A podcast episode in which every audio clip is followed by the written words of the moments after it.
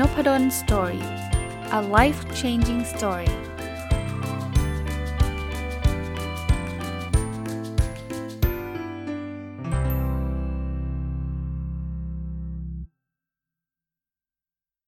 วัสดีครับ ยินดีต้อนรับเข้าสู่นุพดลสตอรี่พอดแคสต์นะครับ วันนี้เอาหนังสือที่ชื่อว่าค้นพบสิ่งมีค่าที่ชื่อว่าตัวเองนะครับ เขียนโดยคุณ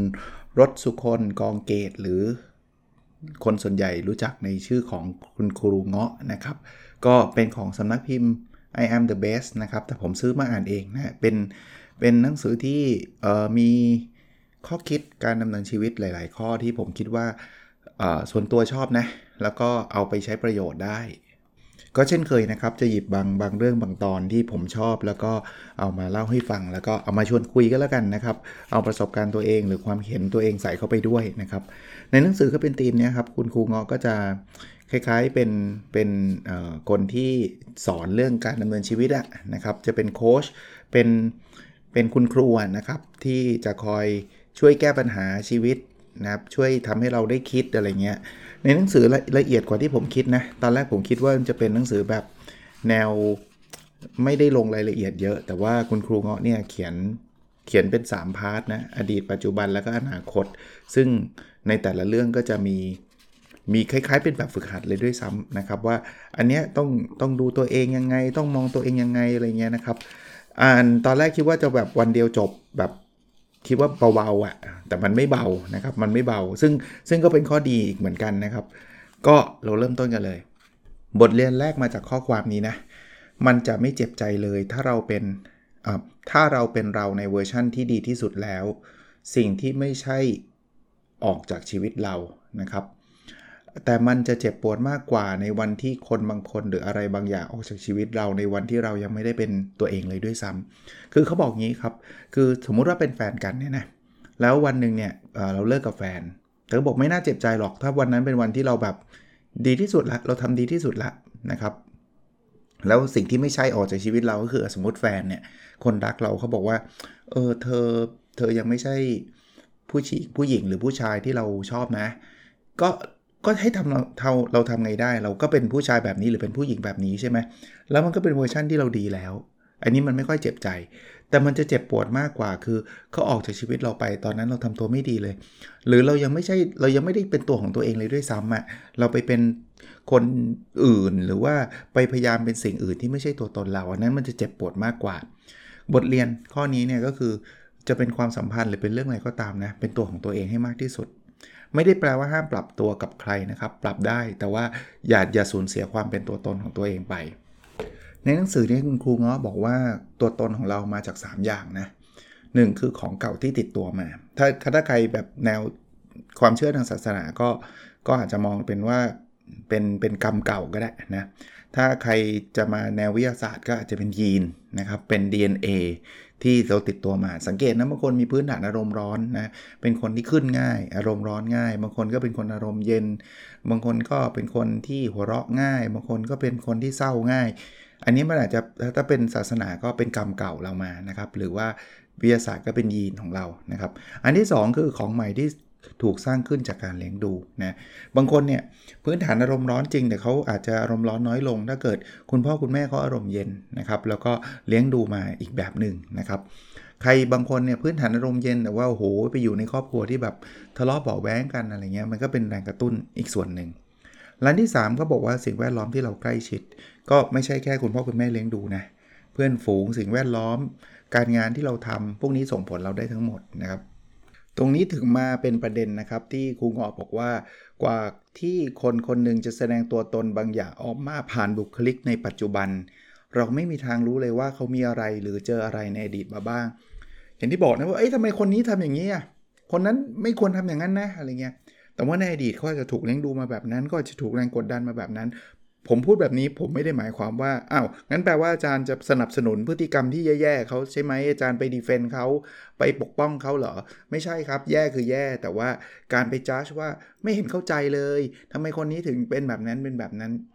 ตัวตนเขาเป็นแบบนั้นบางทีมันมันอาจจะเป็นยีนเลยอะมันอาจจะเป็น DNA หรือที่เราเรียกว่ากรรมเก่าเมื่อกี้นะครับหรือมันอาจจะเป็นวิธีการเลี้ยงดูของคุณพ่อคุณแม่ หรือมันอาจจะเป็นสิ่งแวดล้อมต่างๆ ก็ก็อย่าไปจ้าชเขานะครับ กับอีกพอยต์หนึ่งที่หนังสือเล่มนี้เขียนไว้ แล้วผมคิดว่าเป็นประเด็นที่น่าสนใจ โดยเฉพาะยุคในยุคปัจจุบันนะเขาเขียนไว้แบบนี้ครับเขาบอกว่าความเชื่อในที่นี้คือสิ่งที่เราได้ยินซ้ำๆจนเราเข้าใจว่าเป็นความจริง แต่จริง ๆ แล้วมันเป็นแค่ความเชื่อ คือใช่ครับ เดี๋ยวนี้เราอาจจะแยกแยะระหว่างความจริงกับความเชื่อได้ยากเนาะบางทีเราได้ยินอะไรซ้ำซ้ำซ้ำซ้ำซ้ำ แล้วเราก็ไปไปพานนึกเลยว่าไอ้ที่เราได้ยินบ่อยๆเนี่ยมันต้องจริงแน่นอน แล้วมันมีงานวิจัยทางวิทยาศาสตร์เลยนะครับ ว่าเวลาอะไรที่เราถูกพูดกรอกหูเราไปเรื่อยๆเรื่อยๆเรื่อยๆเนี่ยเรามีแนวโน้มที่จะเชื่อเชื่อเชื่อเชื่อเชื่อจนวันหนึ่งเรารู้สึกว่า เฮ้ย มันต้องเป็นแบบนี้แน่นอน หนังหนังสือที่ดังตอนนี้ชื่อ Think Again เลยบอกไงบอกเฮ้ยใจเย็นไอ้ที่คนเขาพูดกันเยอะๆเนี่ย หรืออันที่สิ่งที่เราเชื่อมั่นถือยึดมั่นถือมั่นเลยว่า มันต้องใช่แน่ๆเนี่ยมันอาจจะไม่ใช่ก็ได้นะ เพราะฉะนั้นเนี่ยมันไม่ได้เกี่ยวสัทีเดียวนะครับว่า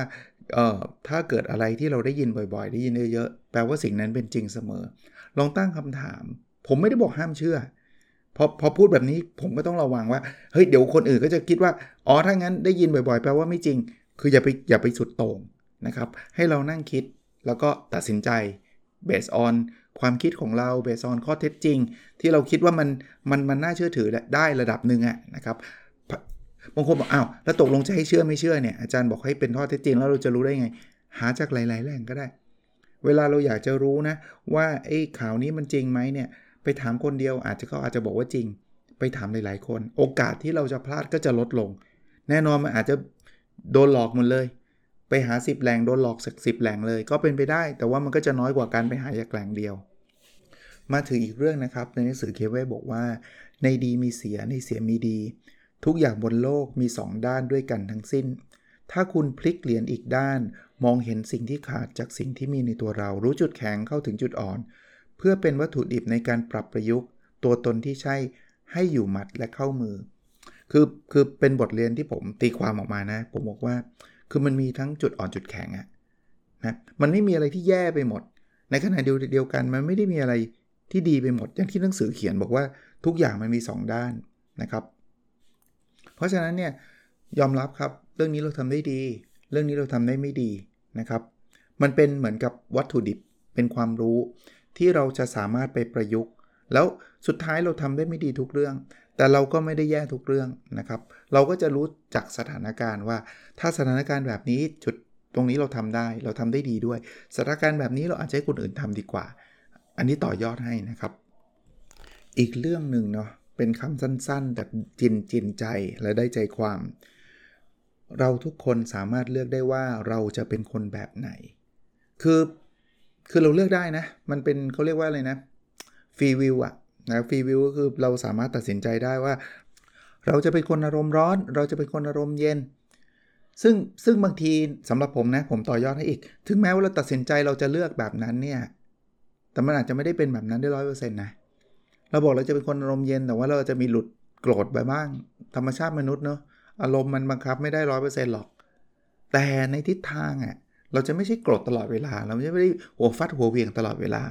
ถ้าเราเลือกที่จะเป็นคนอารมณ์เย็น เราจะโกรธแป๊บนึงแล้วมันจะหาย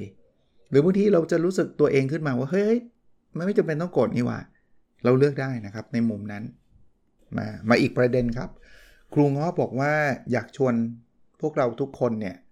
หาคุณค่าตัวเองอย่างแท้จริงนะครับ คือจะมีอยู่ 2 อย่างนะ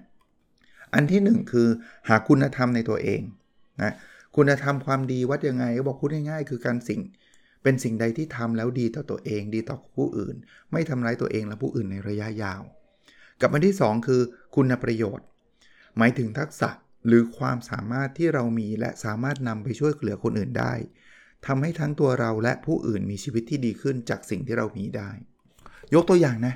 คุณธรรมเช่น เราเป็นคนกตัญญูเราเป็นนักสู้ สุภาพ ขยัน ซื่อสัตย์อ่อนโยนจริงใจอดทนเนี่ยพวกนี้คือคุณธรรม ส่วนคุณประโยชน์นะ ที่จะไปสร้างประโยชน์ต่อตัวเองและผู้อื่นได้ เช่น ผู้ภาษาอังกฤษเพื่อหาเลี้ยงชีพได้นะสอนให้ผู้คนเอาไปใช้ประโยชน์ได้ หรือว่าออกแบบเสื้อผ้าทำให้คนมั่นใจในตัวเองได้ ค้นหาสิ่ง2สสิ่งนี้นะครับ วันนี้ต้องขออภัยนะเสียงอาจจะแหบๆนิดนึง อาจจะใช้เสียงเยอะไปนิดนึงนะครับ มาอัดตอน3ามทุ่มเอ้ยสี่ทุ่มแหละคือจะทำอะไรก็ตามต้องทำแล้วรู้สึกดีกับตัวเองนะเขาในหนังสือเขียนไว้บอกว่า ฉะนั้นวันนี้จงตั้งใจสร้างให้คุณสามารถมองตัวเองในกระจกได้เต็มตา แปลว่ามองแล้วไม่รู้สึกแบบรู้สึกแย่นะ ภูมิใจในตัวเอง และสามารถบอกได้ว่าฉันนับถือคนอย่างเธอได้เต็มใจ วันนั้นคือวันที่จิตของคุณจะมีภูมิต้านทานในการเติบโตและใช้ชีวิตได้อย่างมั่นคง ดีมากนะครับ อันนี้ผมว่าถ้าเราสามารถมองศบตาตัวเองได้ผ่านกระจกนะ แล้วภูมิใจในตัวเองได้ แสดงว่าเรามาถูกทางละก็ต่อเนื่องเลยนะ ในหนังสือเขียนบอกว่า ถ้าเราทำสิ่งที่ผิดอย่างตั้งใจ เราจะสร้างสภาวะรังเกียจตัวเองแบบไม่รู้ตัว และเมื่อเราเกลียดตัวเองแบบไม่รู้ตัว ก็จะเกิดก่อให้เกิดการทำลายล้างตัวเองที่เรียกว่าเซลล์ซับอทาจโดยไม่รู้ตัวเช่นกัน ฉะนั้นจงเลือกทำสิ่งที่ถูก ส่วนที่ผิดไปแล้วก็ให้สำนึกผิด แต่อย่าจมกับความรู้สึกผิด จงเรียนรู้และเลือกทำปัจจุบันให้ถูกต้อง จิตของเราพร้อมจะทะยานขึ้นอย่างงดงามเสมอ ชอบนะครับ อย่างแรกคือถ้าเราทำผิดนะ บอกเอ้ยฉันไม่ไม่ค่อยคิดอะไรหรอกฉันไม่สนใจ แต่จริงๆอะ่ะเราจะสร้างสภาวะรังเกียจตัวเอง โดยธรรมชาติมนุษย์จะเป็นแบบนั้น แล้วพอเราเราไม่รู้ตัวเลยนะว่าเราเกลียดตัวเองเนี่ยเดี๋ยวมันจะเกิดการทำลายล้างตัวเอง เราอาจจะทำอะไรที่มันไม่ดีกับตัวเอง ไปกินเหล้าเมายาอะไรเงี้ยเต็มไปหมดเลยนะครับ เพราะนั้นถ้าเลือกได้เลือกทำสิ่งที่ถูกแล้วเราสบายใจดีกว่า คราวนี้บางคนบอกก็ผิดมาแล้ว ผิดมาแล้วก็เริ่มใหม่ครับ อย่าเพิ่งไปจมกับความสำนึกผิดแบบ ฉันไม่ได้ฉันดวดชีวิตฉันแย่แล้วฉันใจเย็นครับ เราเริ่มต้นใหม่ในปัจจุบันทำปัจจุบันให้มันถูกต้องนะจิตเราจะพร้อมจะทะยานขึ้นนะจะดีขึ้นเสมอ อีกอันที่ที่ผมชอบนะแล้วก็เป็นอะไรที่เซอร์ไพรส์แต่ว่าไม่เคยได้คิดแบบนี้ก็บอกว่าคนเราอะจะมีแบบ มันจะมีลักษณะเด่นบางอย่าง ซึ่งก็ดีนะ แต่ว่าถ้าเราอยากที่จะเป็นคนมีสเสน่ห์ เป็นคนที่คนอื่นแบบสนใจอะ เราต้องมีลักษณะขั้วตรงข้ามอยู่บ้าง เออ ผมเคยคิดว่า เออ คนชอบคนที่แบบตั้งใจเรียน คนที่แบบอะไรนะ มีวินัยอะไรเงี้ย เออ มันไม่ได้แบบถ้าถ้ามีแบบนั้นเยอะเกินไปก็ไม่ดี เราต้องหาสิ่งตรงข้าม เช่น บางคนเป็นกล้าหาญมากเลย คือเป็นคนกล้าหาญทุกเรื่องเลย เขาบอกต้องมีเรื่องความผ่อนคลาย ความรอบคอบอยู่บ้าง อย่าแบบโอ้โหทำทุกอย่างลุยหมด บางคนเป็นคนอดทนที่สุดเลยโอ้โหคนนี้ไม่เคยปีปาขอขอร้องใครเลย อย่างนั้นไม่ค่อยมีเสน่ห์ถ้าอยากมีเสน่ห์ต้องแบบกล้าขอความช่วยเหลือบ้าง จริงใจความรู้สึกตัวเองบ้างบางคนมีระเบียบหมดเลยเป๊ะเป๊ะเป๊ะเป๊ะเป๊ะถ้าอยากมีเสน่ห์ต้องสนุกผ่อนปลนรีแลกบ้าง เออ อารมณ์แบบนี้จะมีเสน่ห์ขึ้น ยังยังตัวผมเองนะ บางคนก็ยกย่องผมบอกโอ้โหอาจารย์อาจารย์เก่งนู่นนี่นั่นอะไรเงี้ย อันนี้อันนี้ผมก่อนมาอ่านหนังสือเล่มนี้นะ ผมก็ขอบคุณทุกครั้งนะ แต่มีวันนึงเนี่ยผมไม่ไม่ได้ตั้งใจนะครับ ไม่ได้ตั้งใจจะมีสนุกเสน่ห์อะไรเลยแหละผมไปโพสต์เรื่องที่ผมถูก reject paper ที่ผมส่งไปแล้วเขาปฏิเสธอะไปโพสต์ ซึ่งมันเป็นความล้มเหลว แต่แต่คนแบบ ชอบเลยอะคนบอกโอ้ยอาจารย์เรียวมาก เรียวคือแบบกล้าพูดความจริงออกมาว่า จริง ๆ แล้วมันไม่ได้สำเร็จอย่างที่คุณคิดแบบตลอดเวลานะอาจารย์เขายังโอ้ยเขายังถูกปฏิเสธเยอะแยะเลย มีนักศึกษาวิทยาเอกหลายคนบอกได้กำลังใจเลย หรืออาจารย์รุ่นใหม่ ๆ หลายคนบอกว่าโอ้โหคิดว่าโดนอยู่คนเดียว ขนาดเป็นศาสตราจารย์ส่งไปก็ยังถูกปฏิเสธอะไรเงี้ย อันเนี้ยมันคือขั้วตรงข้าม คือคือถ้าเกิดผมแอคว่าผมเก่งฉลาดทุกเรื่องทำอะไรสำเร็จหมดอันที่ล้มเหลวเงียบไว้ มันก็คงได้แหละ คนก็คงชื่นชมแหละว่าโหเก่งสุดยอด แต่มันอาจจะขาดเสน่ห์แต่อย่างที่ผมเรียนนะตอนนั้นทำก็ไม่ได้คิดว่าอ๋อจะต้องมีเสน่ห์อะไรเงี้ย คือคือลองคือคือแค่อยากเล่าให้ฟังเฉยๆแต่ว่ามันก็เลยกลายเป็นข้อดีมาอ่านหนังสือเล่มนี้เจอว่าอ๋อพอคนเก่งฉลาดมากขั้วตรงข้ามมันคือกล้าโง่ รีแลกซ์เออมีคนพูดเหมือนกันนะ บอกไม่น่าเชื่อเลยอาจารย์ชอบดูฟุตบอลอะไรเงี้ยผมเขียนใน Facebook เรื่องฟุตบอลคนก็งงว่าอ๋อผมอ๋อเรื่องดูซีรีส์ด้วย อาจารย์ดูซีรีส์ได้ไงอะอาจารย์มีแต่งานวิจงวิจัยนู่นนี่นั่น OKR อะไรเต็มไปหมดเลยเนี่ย มีวิจัยได้ไง เอ้ย มีซีรีส์ได้ไง เนี่ยเนี่ยมันเป็นขั้วตรงข้ามนะครับ หรืออ่อนน้อมถ่อมตนบ้างนะครับ ในหนังสือเขาเลยสรุปไว้ดีเนาะเขาบอกว่านิสัยที่ชอบมีมากไปก็ไม่ดี นิสัยตรงข้ามมีน้อยไปก็ไม่ได้นะครับ ก็คือเราชอบเป็นแบบนี้แหละ แต่ก็อย่าให้มันเยอะไป เราชอบทำได้นะครับ เป็นตัวตนเราได้ แต่ว่าผมไม่ได้บอกว่าให้ฝืนไปทำขั้วตรงข้ามเยอะๆนะไม่ใช่นะ แต่ต้องมีขั้วตรงข้ามอยู่บ้างนะ อันนี้ลองลองกลับไปฝึกกันนะครับ ถ้าอยากเป็นคนมีเสน่ห์น้ำคนไม่อยากก็ก็แล้วแต่ก็ไม่เป็นไรนะครับ มาถึง ข้อคิดอีกอันหนึ่งเขาบอกว่าในโลกของการพัฒนาตัวเอง คนเราอยากมีชีวิตที่ดีขึ้น แต่ส่วนใหญ่จะติดอยู่กับแค่ 2 ระดับคือ 1 ระดับอยากอยากอย่างเดียว 2 ระดับรู้วิธีนะครับแต่ที่คนมักไม่รู้คือระดับที่สำคัญที่สุด นั่นคือระดับตัวตนนะครับ ผมชอบอันนี้มากเลย ผมจำได้ถ้าจำไม่ผิด จะบอกว่าผมจำได้ ถ้าจำไม่ผิดก็แปลว่าจำไม่ค่อยได้สิเนาะะคือ Atomic Habit มั้ง เขาพูดว่าถ้าเราอยากจะเปลี่ยน habit เราอะ่ะมันต้องเปลี่ยนความเป็นตัวตนเรา ผมขอนยกตัวอย่างที่มันไม่ได้อยู่ในหนังสือนะ แต่แต่รีเลทกับหนังสือนะ เราอยากวิ่ง เราอยากวิ่งในแค่ระดับอยาก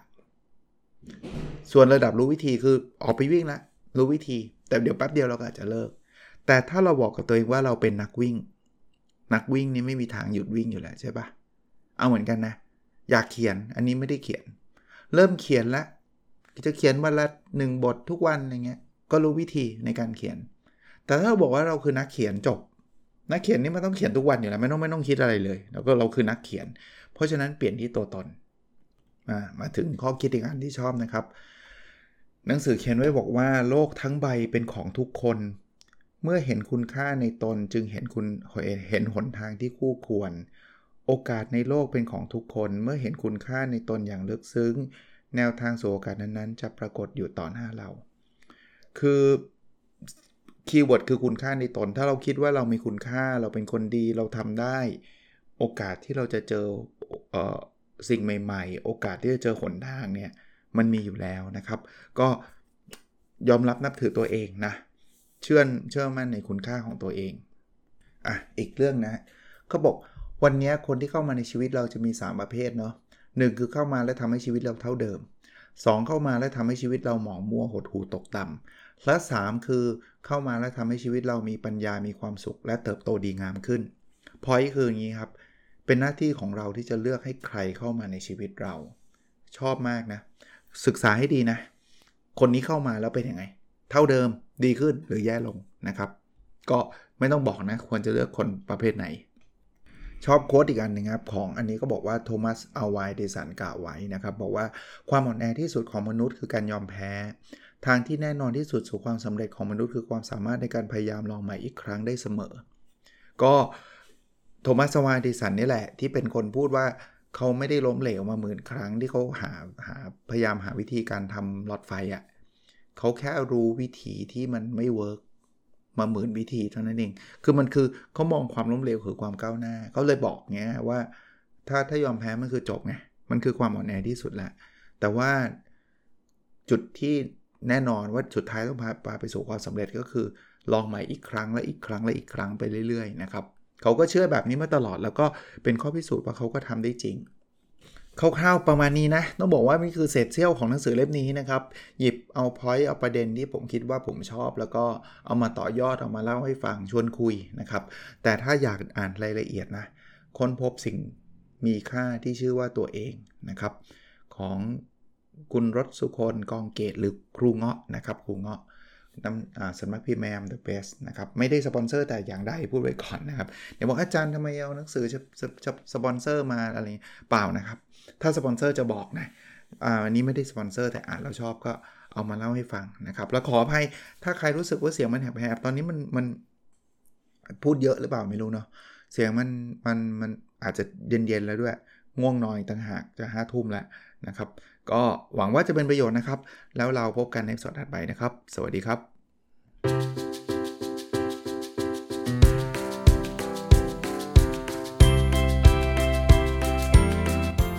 n o p a d o n Story a life changing story